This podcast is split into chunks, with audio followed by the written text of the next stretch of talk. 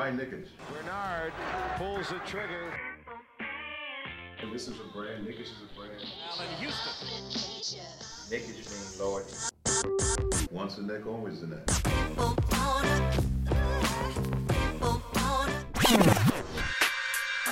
touches, puts up a three. Won't go. Rebound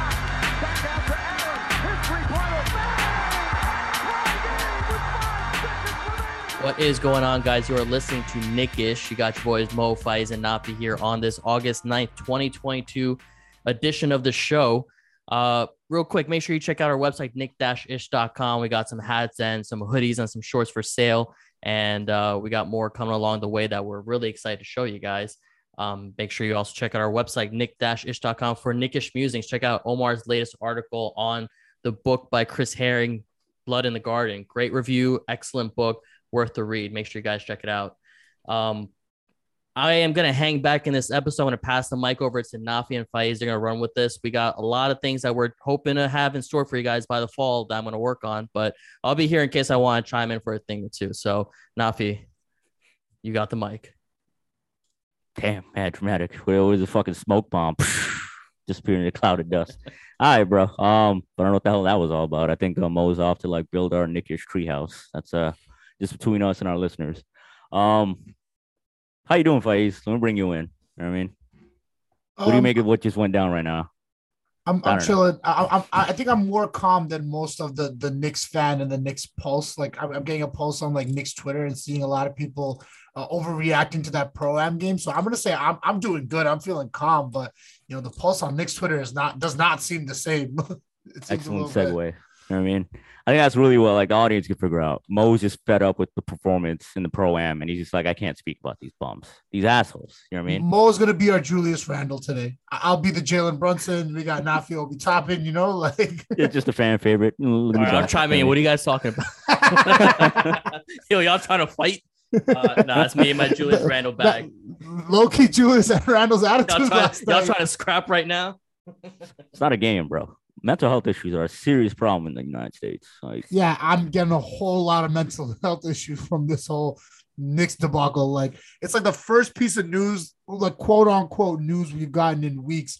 And I feel like Knicks fans are just running with it. Like, it's a pro am game, man. And on top of that, like, besides the Knicks, like the coverage on it from like other NBA, I wouldn't say outlets, but like people just talking about it. Like, I've seen like TikToks on it talking about like the Knicks are aren't ready for the season because of this. Like, bro, didn't DeJounte Murray, Trae Young, and like John Collins lose their am game a few weeks ago? And like LeBron and DeRozan lost won but their game by like a point. Like it's fucking pro am. Like these guys are acting like they're playing against janitors, man. It's like overseas players, like college players. Like these guys can hoop. Like, come on, give them some credit.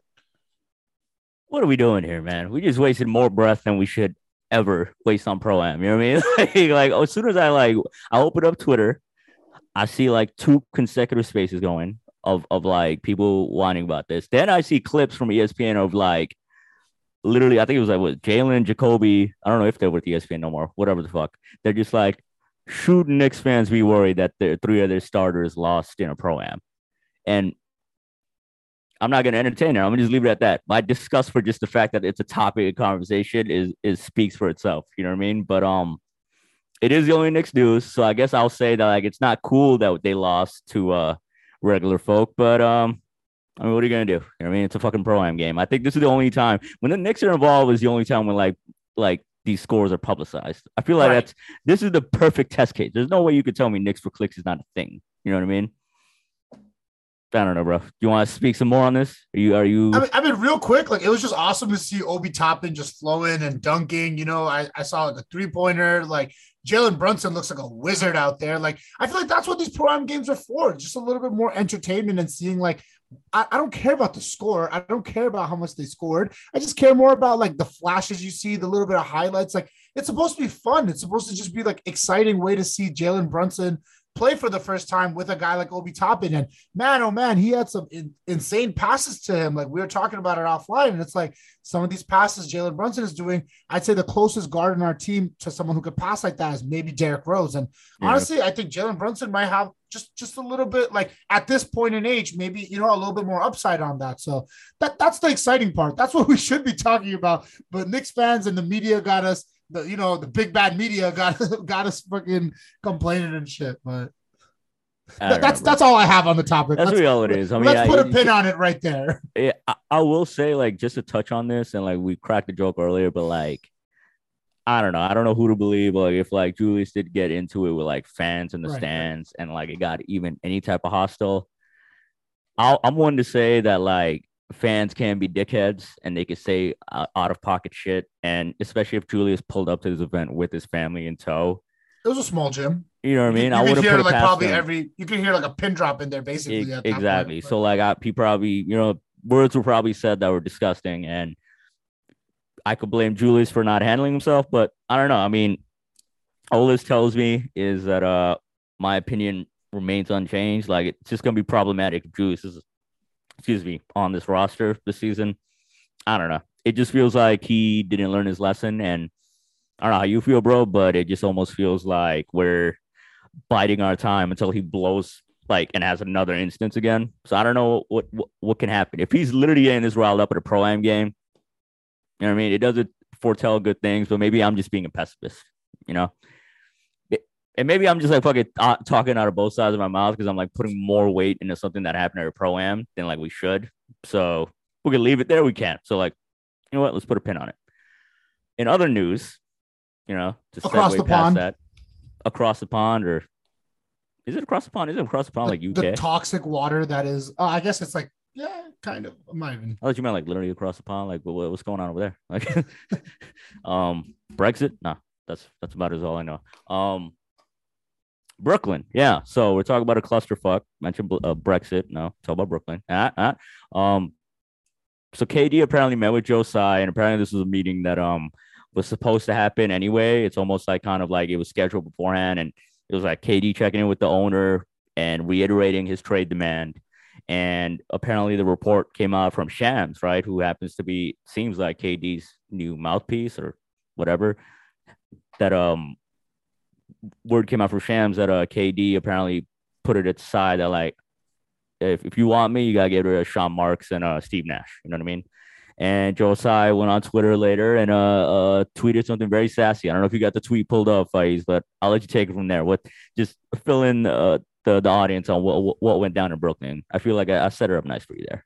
I will say like it's the first time we've seen an NBA owner really like flex his guns and say like, "Hey, I'm the owner of this team. Like I I say what goes." And I would say it's a little bit of a peculiar time to do it just because of like trade value and whatnot. You don't really want to do that, but you know, Joe Tsai comes out and says he stands with the GM and the coaching staff of the Nets, and I like it in terms of like you want to make a stand. Like you can't let these guys keep pushing you and bullying you around, but again, you've been letting them push you and bully you around all year, like last last few few seasons. And where was this energy when Kyrie wouldn't get the shot, when he ruined your guys' chances at keeping Harden and all this? But you know, it's it's it's been it's been frustrating if you're a Nets fan because like I feel like you're all over the place. Because again, Sean Marks has done a phenomenal job with Brooklyn. If we're going to be honest, he's he's acquired assets. He's made found found ways to make it work for the Nets in a way where he keeps KD and Kyrie relatively happy, apparently, but still building for the Brooklyn Nets. But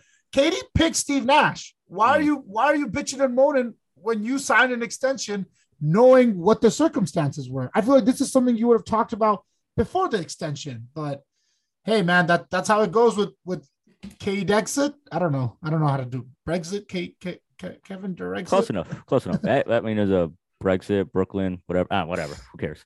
Um, I mean, you pretty much hit it on the head. That's what it comes down to, and it's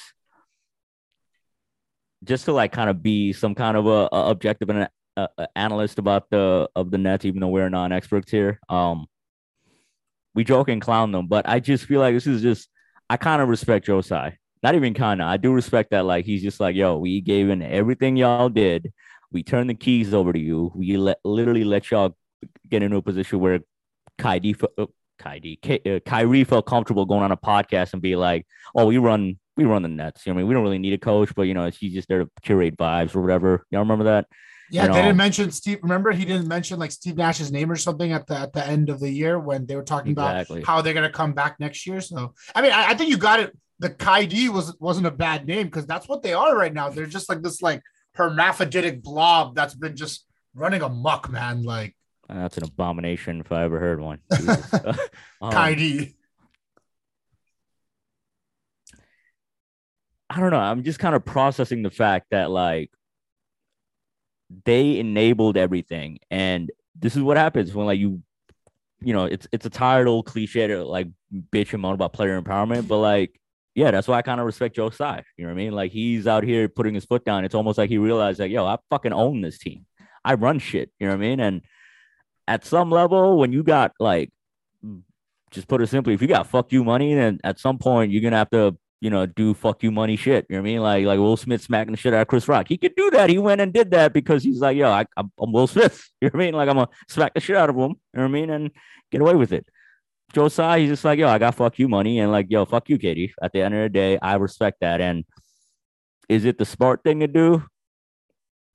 To be honest, I don't want to say it's smart, but you know, if they kept giving in to KD and Kyrie, they probably would still be in championship conversations, right? So I don't know. What's I guess what's the final verdict on this? Do you think like it's just fully the KD and Kyrie like fiasco, like they're all to blame, or do you feel like there is like that that equal ownership of blame here? Like I know Sean Marks is a good GM, and I know there are some people out there that do point the finger at Tsai and Sean Marks, but where do you fall on this? Like, is it just a player's only problem, or like is is there plenty of blame to go, go around?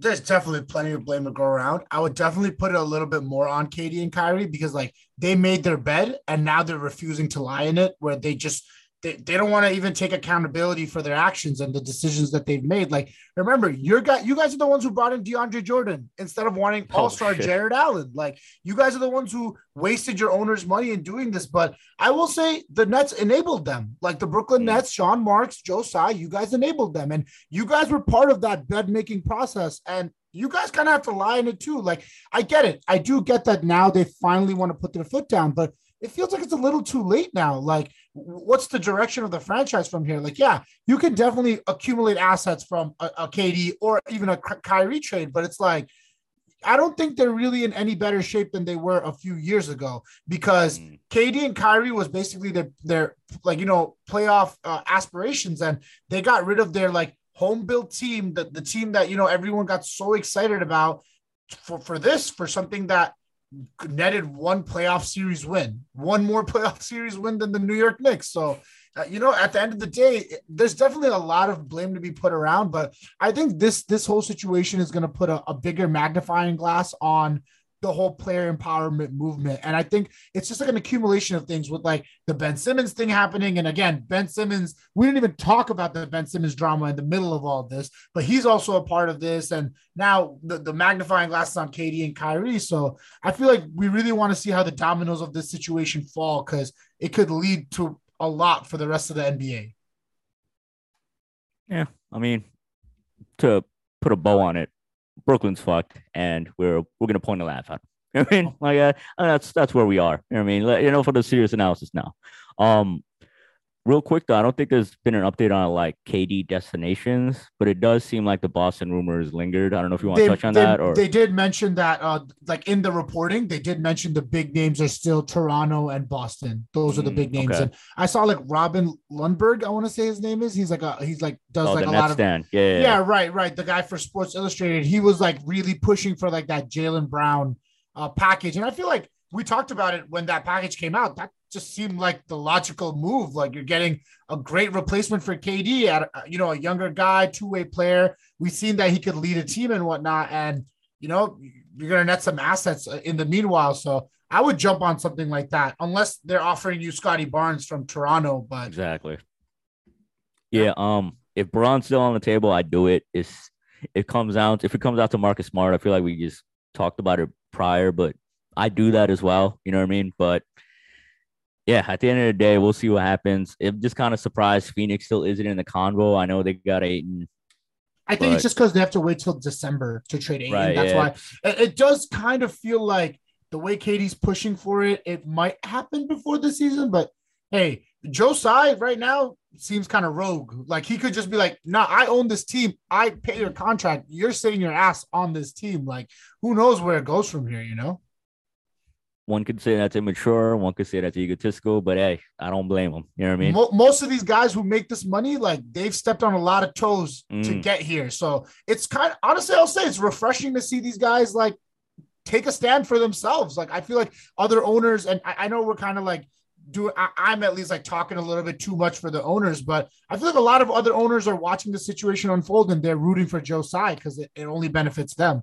Like, what if I know this is like a really extreme, but what if the NBA goes to something like the NFL with non-guaranteed contracts? Like, I don't really see that happening, but you know, like it's it's you know, things are coming up, negotiations are coming up. Who knows how everything goes? I think LeBron would shoot Adam Silver before non-guaranteed contracts come to NBA. But I, Right. you know, it's just between you and I. Um, you mentioned ownership, so we could kind of pivot to our our next segment. And I know last two weeks we've been kind of do, doing like hopscotching between you know the top four teams and then was it the, the top eight teams? You know what I mean in the respective conferences. Regardless, we're gonna kind of make this like a wild card segment, and I know we have a couple teams picked out. I'm gonna leave it up to you, bro. Who do you want to start off with? Who's like of, of the teams we kind of got picked out of these wild card teams? Rather, who do you want to just like you know you're chomping at the bit to talk about? But you know, if you if you leave it up to me, I have a certain choice. But you know, I'm I'm gonna I'm hand the ball over to you, bro. Um, uh, I'd say let's let's get started with the easy guys. Let's let's get them out of the way. I know I I, I want to talk a little bit more on like the more intense guys later on, but let, let's start with someone easy. Softball. I'll throw you a little bit. You know, uh, let's start with the Chicago Bulls. They're they're close Ah. to home, close near and dear. I'll say they haven't made a lot of moves. I actually just found out researching for this that they signed Andre Drummond. I didn't know that. They uh, re-signed uh, Derrick Jones Jr., good acquisition, and biggest offseason move was re-signing Zach LaVine and later picking up Goran Dragic. How, how do you feel about that? What do you, do you think that really like moves the needle for them and puts them on at the top of that quote unquote wild quote card conversation? I'm glad we started with this softball because that like that's how I saw the entire team that whole season. I thought they were just you know soft pretenders that would crumble when you know the lights became brightest and when you know when springtime comes. You know what happens with DeMar DeRozan. You know what I mean? he is not really the most reliable playoff performer. I felt like it was smoke and mirrors, and so, to see them kind of stand pat. I know they they had drafted a kid, Dalen Terry, I believe it is, like late the first round. Um, I know they're counting on uh the kid they drafted last year in the second round, Ayo uh, Dosunmu, who Bulls fans seem to be, be very fond of. Um, and uh, you know, to put the objective analyst hat back on, I know that uh they did have injuries, but that's part of the game when you invest in Lonzo Ball, who has always been, you know, that kind of guy. He's built himself a reputation as injury prone. Um, Zach LaVine had some injuries. I know Patrick Williams is kind of a, a freak injury last year, and I know Mitch was kind of responsible for that. Bulls fans kind of want to kill him still for that, but you know we don't really care about him. Um, but yeah, looking at this this team now going into next season, I think their front office is like, all right, let's run it back. Let's try to bet on improved health and improvement from the young kids. And them investing in Zach LaVine, some may say it's kind of foolish. I think, you know, I, I compare it to like Bradley Beal saying with staying with Washington. I much rather be in the Bulls position just because obviously LaVine's younger and there's more upside there with with Beal. It felt like they should have moved on or it should have been a you know mutual split. But I'm not mad at the Bulls summer. You know what I mean? Like if they're kind of betting on health, I dig it. And if they're trying to, you know, kind of bide their time for a, a, a real superstar to go after, I I would like that. But I'm gonna ask like what assets? You know what I mean? They gave up first for Vucevic, first for DeRozan. Um, yeah, this is their core at, like moving forward, and it's unexciting. Um, I don't know. I mean, I I feel like they're in a playing team. They're they're gonna be in the playing mix, and I feel like we'll be in a comparable level to them. I know I said the same thing last season and ended up like making me look bad, but in the end, I was right about Chicago. You know, like flawed and kind of fraudulent roster. Cute, cute storyline though during the regular season. Um, let me ask you this though: Who do you like looking at this roster and kind of the names you mentioned, the moves they made? Who do you think is their biggest kind of like uh, variable going into next season for them to make a jump? So like it seems like they're standing pat, but do you agree with standing pat? And if not, who do you count on on the roster right now to take them to the next level? So I don't really think they had a choice, but but to stand pat, like you said, they kind of gave up most of their af- assets in acquiring Vucevic, Lonzo, and and uh DeRozan. Uh, even like to move on from from their current players, like I don't really see a world where they want to trade Patrick Williams or Ayo, Ayo unless like they're really acquiring like a solid good player in return or getting off that Vucevic contract. Um, so like I would say the the the main player I see that would really be the X factor is Lonzo because we didn't really get to see a full healthy year of Lonzo, and that's not to say that Lonzo is going to be like an elite scorer for them or anything, but you know, as a connector, I could really hmm. see him bringing that bridge between DeRozan and LaVine together because I know LaVine's stats looked decent last year, but there was a lot of games. My bank account and my parlays will tell you there was a lot of games where LaVine wasn't even hitting 15 points, man. It was it was real frustrating. So I want to see how Lonzo can get DeRozan and LaVine both involved. And you know, he, he doesn't have that scoring capability that these guys have, so maybe he gets them more involved. But I, am with you, man. I can't be really entirely mad at the Bulls moves. Like, I will still say, like, with their strength, like, yeah, they're not in that top four, top five conversation in the Eastern Conference, but I'd still say they're better than like the, the than the Wizards. Like benefit of the doubt of how they played last season. I kind of have to say that they're still better than the Knicks. You know what I mean? Like regular mm. season wise. So like I get it. You know, like if I'm a Bulls fan, I'm not like super excited about their moves, but like I'm not too upset. Like I feel like getting LaVine back was like the main priority. And now that you have that guy back on your team, you're feeling good. You're feeling relatively good. But yeah, like you said, man, I'm not counting on DeRozan to play much better. Like I know he had an MVP caliber season last year, and it was insane. He, he was he was going for some Michael Jordan scoring type of you know numbers, but uh, is he going to do that again this year? He's pretty old. Like I'm not I'm not confident in that. I'm not really confident in DeRozan's game improving from here. But yeah, maybe I'm just a hater. Like he peaked. He peaked. You know what I mean? Yeah. Um, he, he, had an amazing season last year, but are we?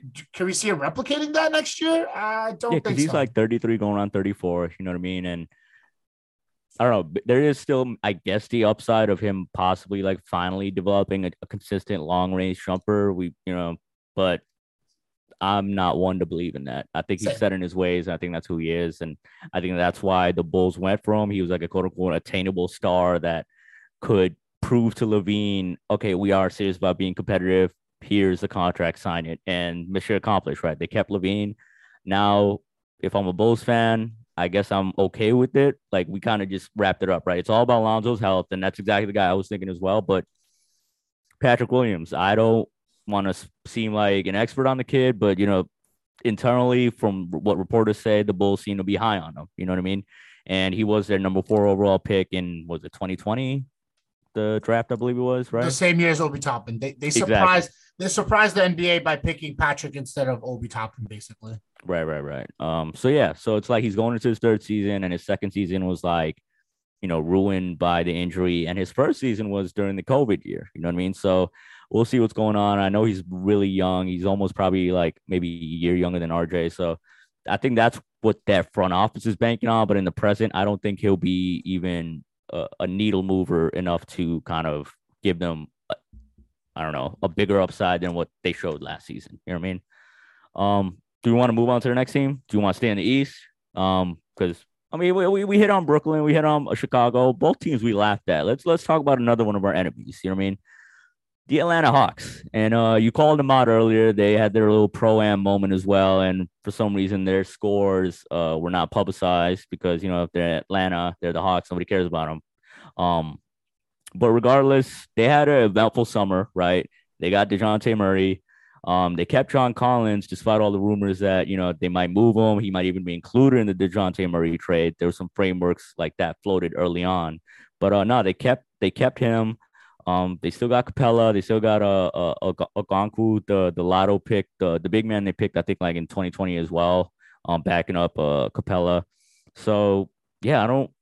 I'm looking at them. It's all really just they're betting on Trae Young, obviously being an ascendant star.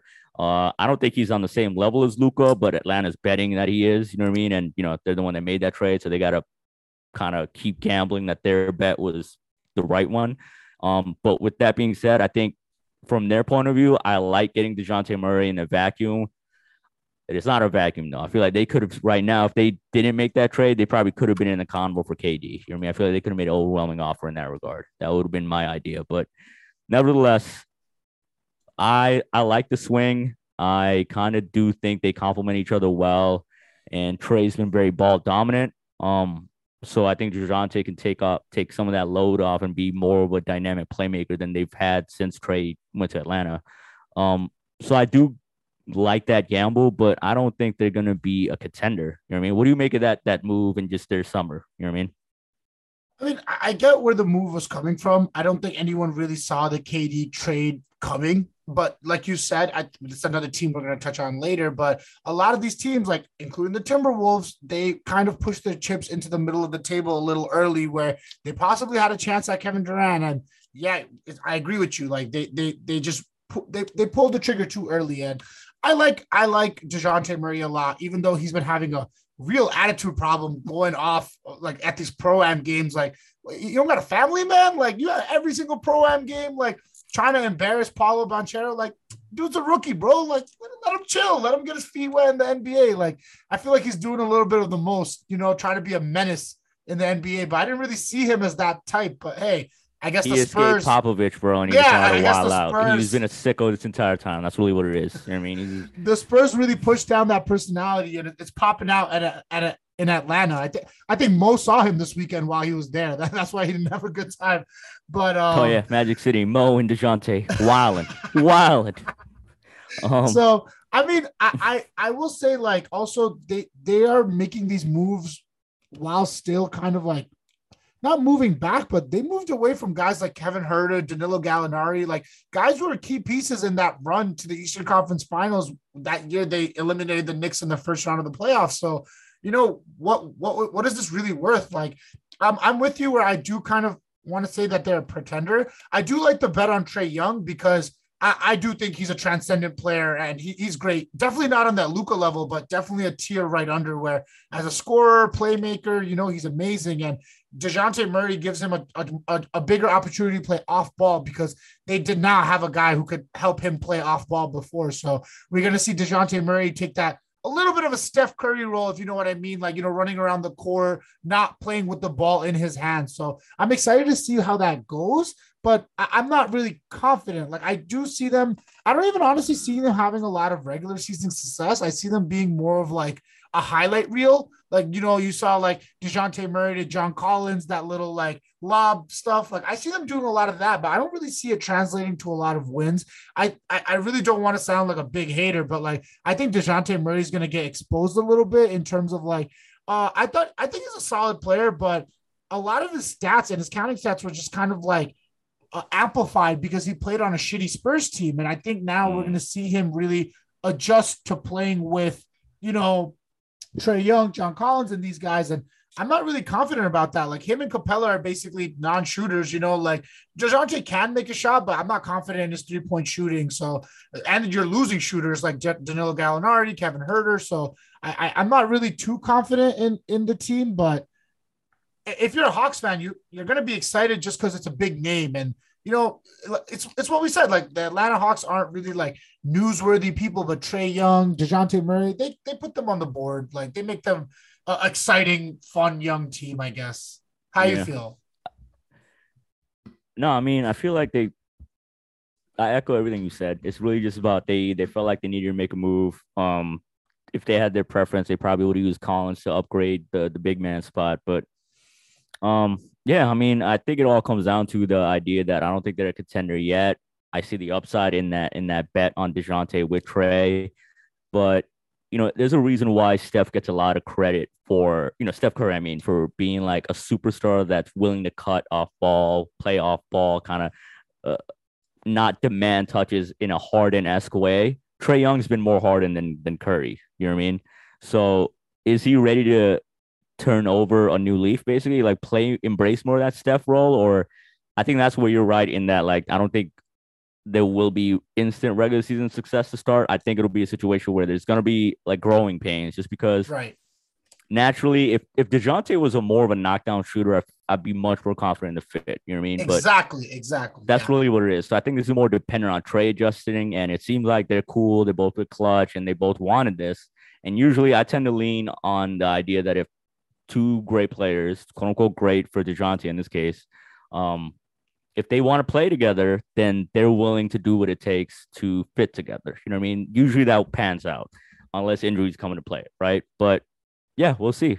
Um, you mentioned T Wolves. I guess we can move over Wait, to the West I- right I- now. wait, before we move on, Yeah, go- who go- are go. you more? Who are you more confident in next year, the Bulls or the Hawks, as the wild card team? I hate both of them so much.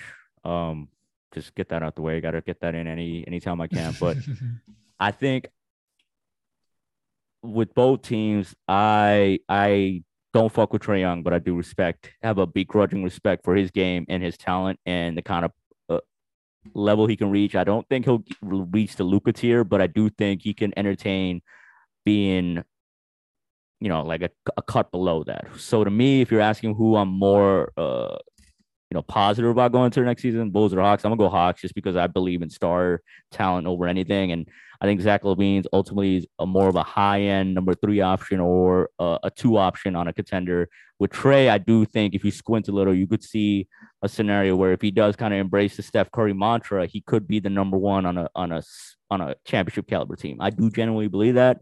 I don't think it's likely. We'll see, but. Does that mean like I mean I saw a lot of nodding. You may you you inclined to agree, or are you more of a Zach Levine fan? I'm inclined to agree with everything you said. I think you're right, but I'm just gonna shift in the other direction where like I just I think that you're 100 percent right. Where I think the Hawks have the best player out of both teams, with Trae Young being that guy.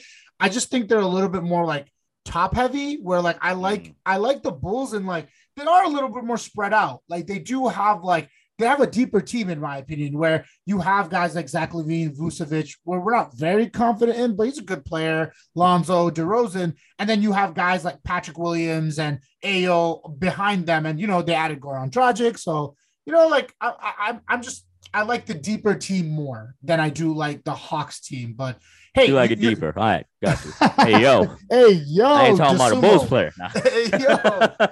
But yeah, I mean, I, I, I got I, I agree with you where I see the upside with the Hawks. Like they, they have the star power, so I could definitely see them making a big move. Like All right. Um, I guess you know, um, fair points. Good, good, good note to kind of close out on the East. Um, yeah, you mentioned uh, the Wolves. They had made uh, another a bigger trade than the Dejounte Murray trade, one that kind of one many would say set the market price for quote unquote star trades moving forward. Um, yeah, what do you make of the Wolves? Uh, they obviously they made headlines with the Gobert trade for for our listeners. They traded, I think it was five first round picks and uh, just a poo poo platter of players. Uh, for Rudy Gobert, three time defensive player of the year. Uh, a walking, he's basically a walking playoff appearance for being real. Like I think he's a lame, but anytime he stepped on the court for Utah in the regular season, their defense would be elite, and that that elite defense would carry them into the playoffs. So the Wolves are betting on that. To uh, you know, I'm betting on all that to complement Towns and Anthony Edwards. They also got Kyle Anderson, Loki move, and shoot, am I missing somebody? Am I, Eric it, right? Paschall, they signed Eric Paschall at the Yeah, there you go. right at the Uh, end. He's not like a big deal mover, but But yeah, th- so that's basically their summer, their offseason, and their their season and their immediate future for the next couple years. It's it's all Rudy Gobert. So let's start there. What do you make of just that trade? We may have hit on it prior, but just what do you make of that trade, and then just what this season is going to be like for the for the Wolves?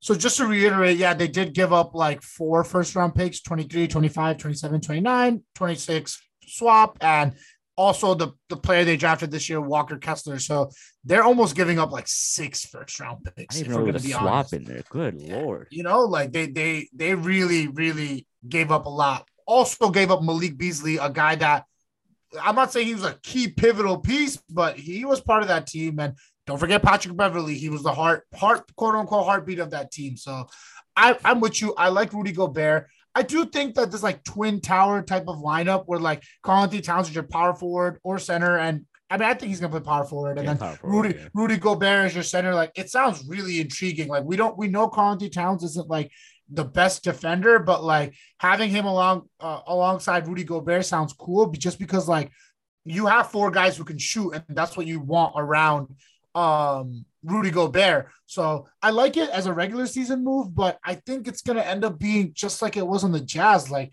do I really think that it it improves their chances in the playoffs? Not really. We've seen Rudy Gobert get played off the floor multiple times in, in the playoffs, but I guess this is this is the ch- opportunity to see like whose fault was it really? Was it Donovan Mitchell, the coaching staff at the Jazz, or was it Rudy Gobert?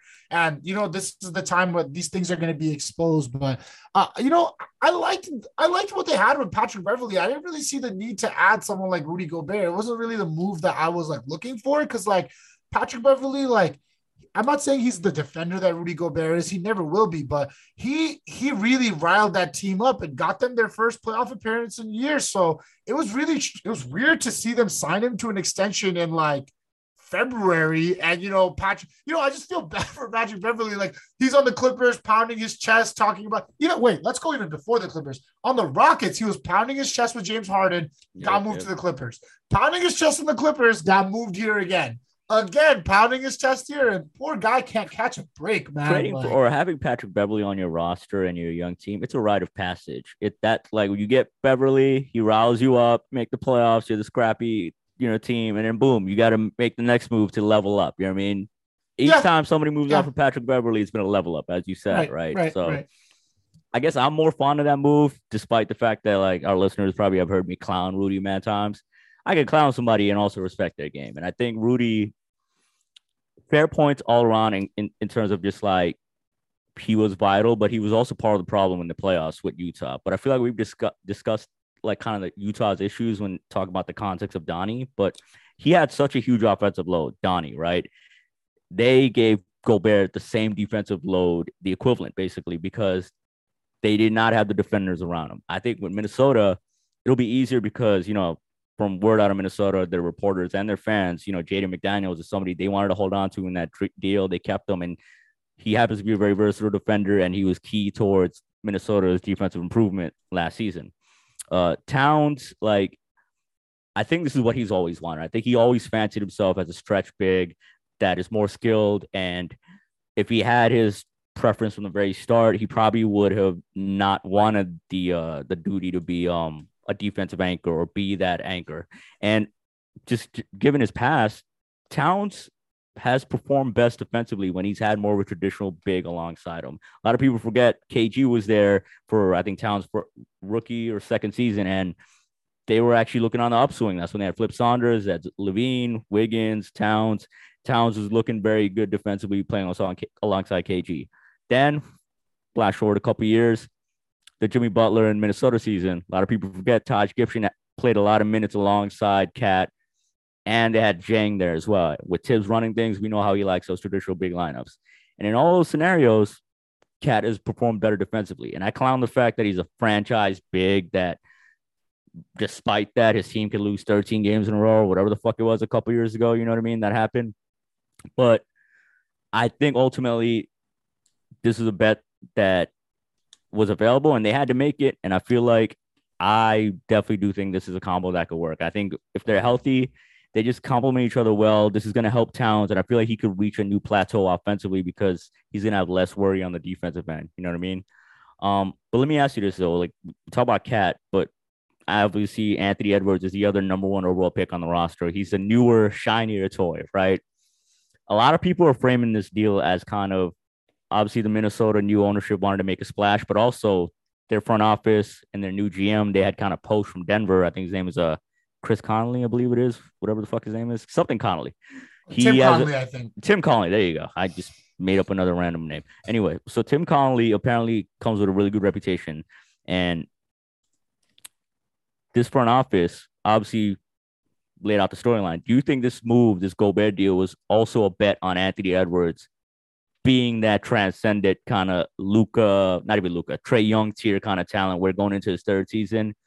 We expect him to take off, and in line with that, we want to make sure his surroundings, his environment is can level up with him. Hence, they got Rudy Gobert. He sets the floor of their team, but the upside is all on Anthony Edwards. I think that's what Minnesota's betting on.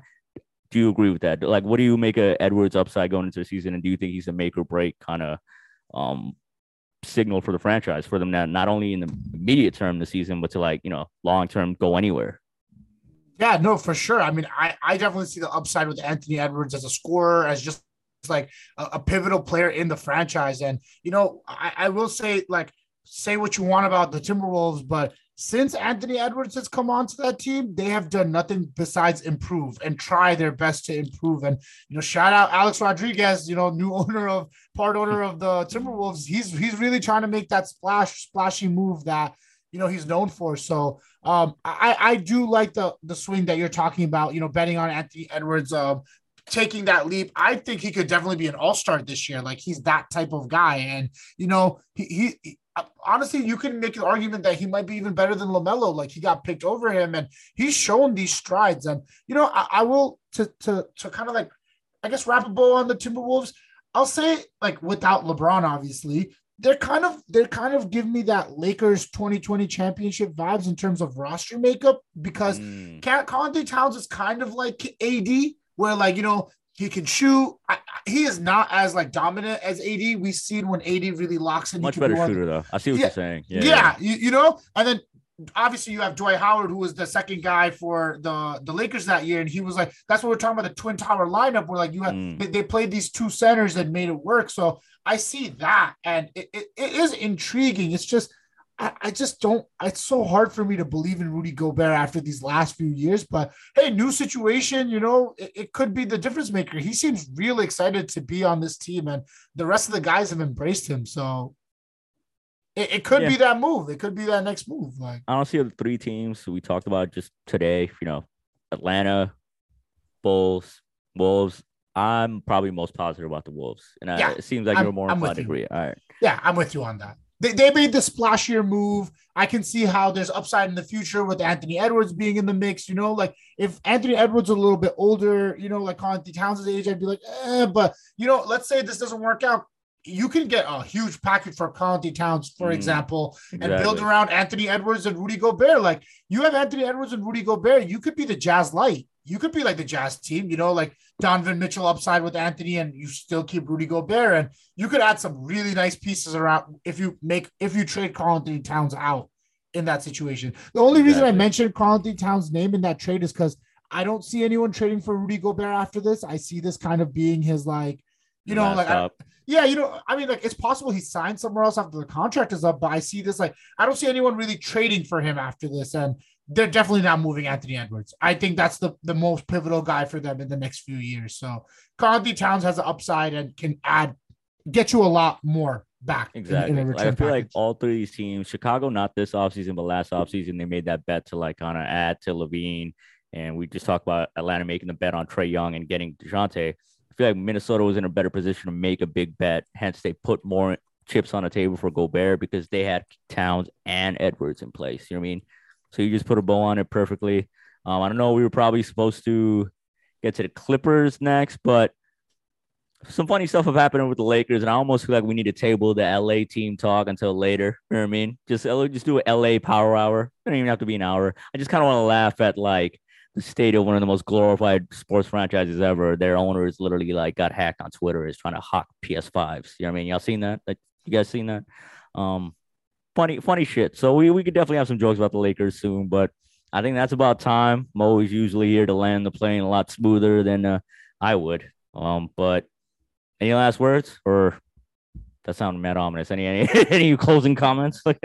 Listen, I'll say Nafi, you did a great job landing this plane. We, we got to wrap up the conversation with the three teams. So g- give yourself some credit. Uh, w- w- Sully, I'm giving you like Sully vibes. Landed the plane, just just right. Tom Hanks vibes, you know, like couldn't even get Denzel. Man was coked out of his mind, laying that shit upside down, bro. um, all right. Uh, be sure to rate us five stars, right? Subscribe. Um, definitely check out our apparel on knick-ish.com. And as my partner Mo said at the top, check out Knick-ish Musings. Um, if you haven't checked it out yet, definitely look through the archive. Our guy Mo is putting in work not our guy Mo, our guy Omar rather has been putting in work on the on the blog, and his latest piece was obviously the review of Blood in the Garden. Not much basketball being played, zero basketball being played now. Kind of all waiting for news to drop. So if you got time and you haven't already, check out Blood in the Garden, pick it up, and until next time, peace. Peace.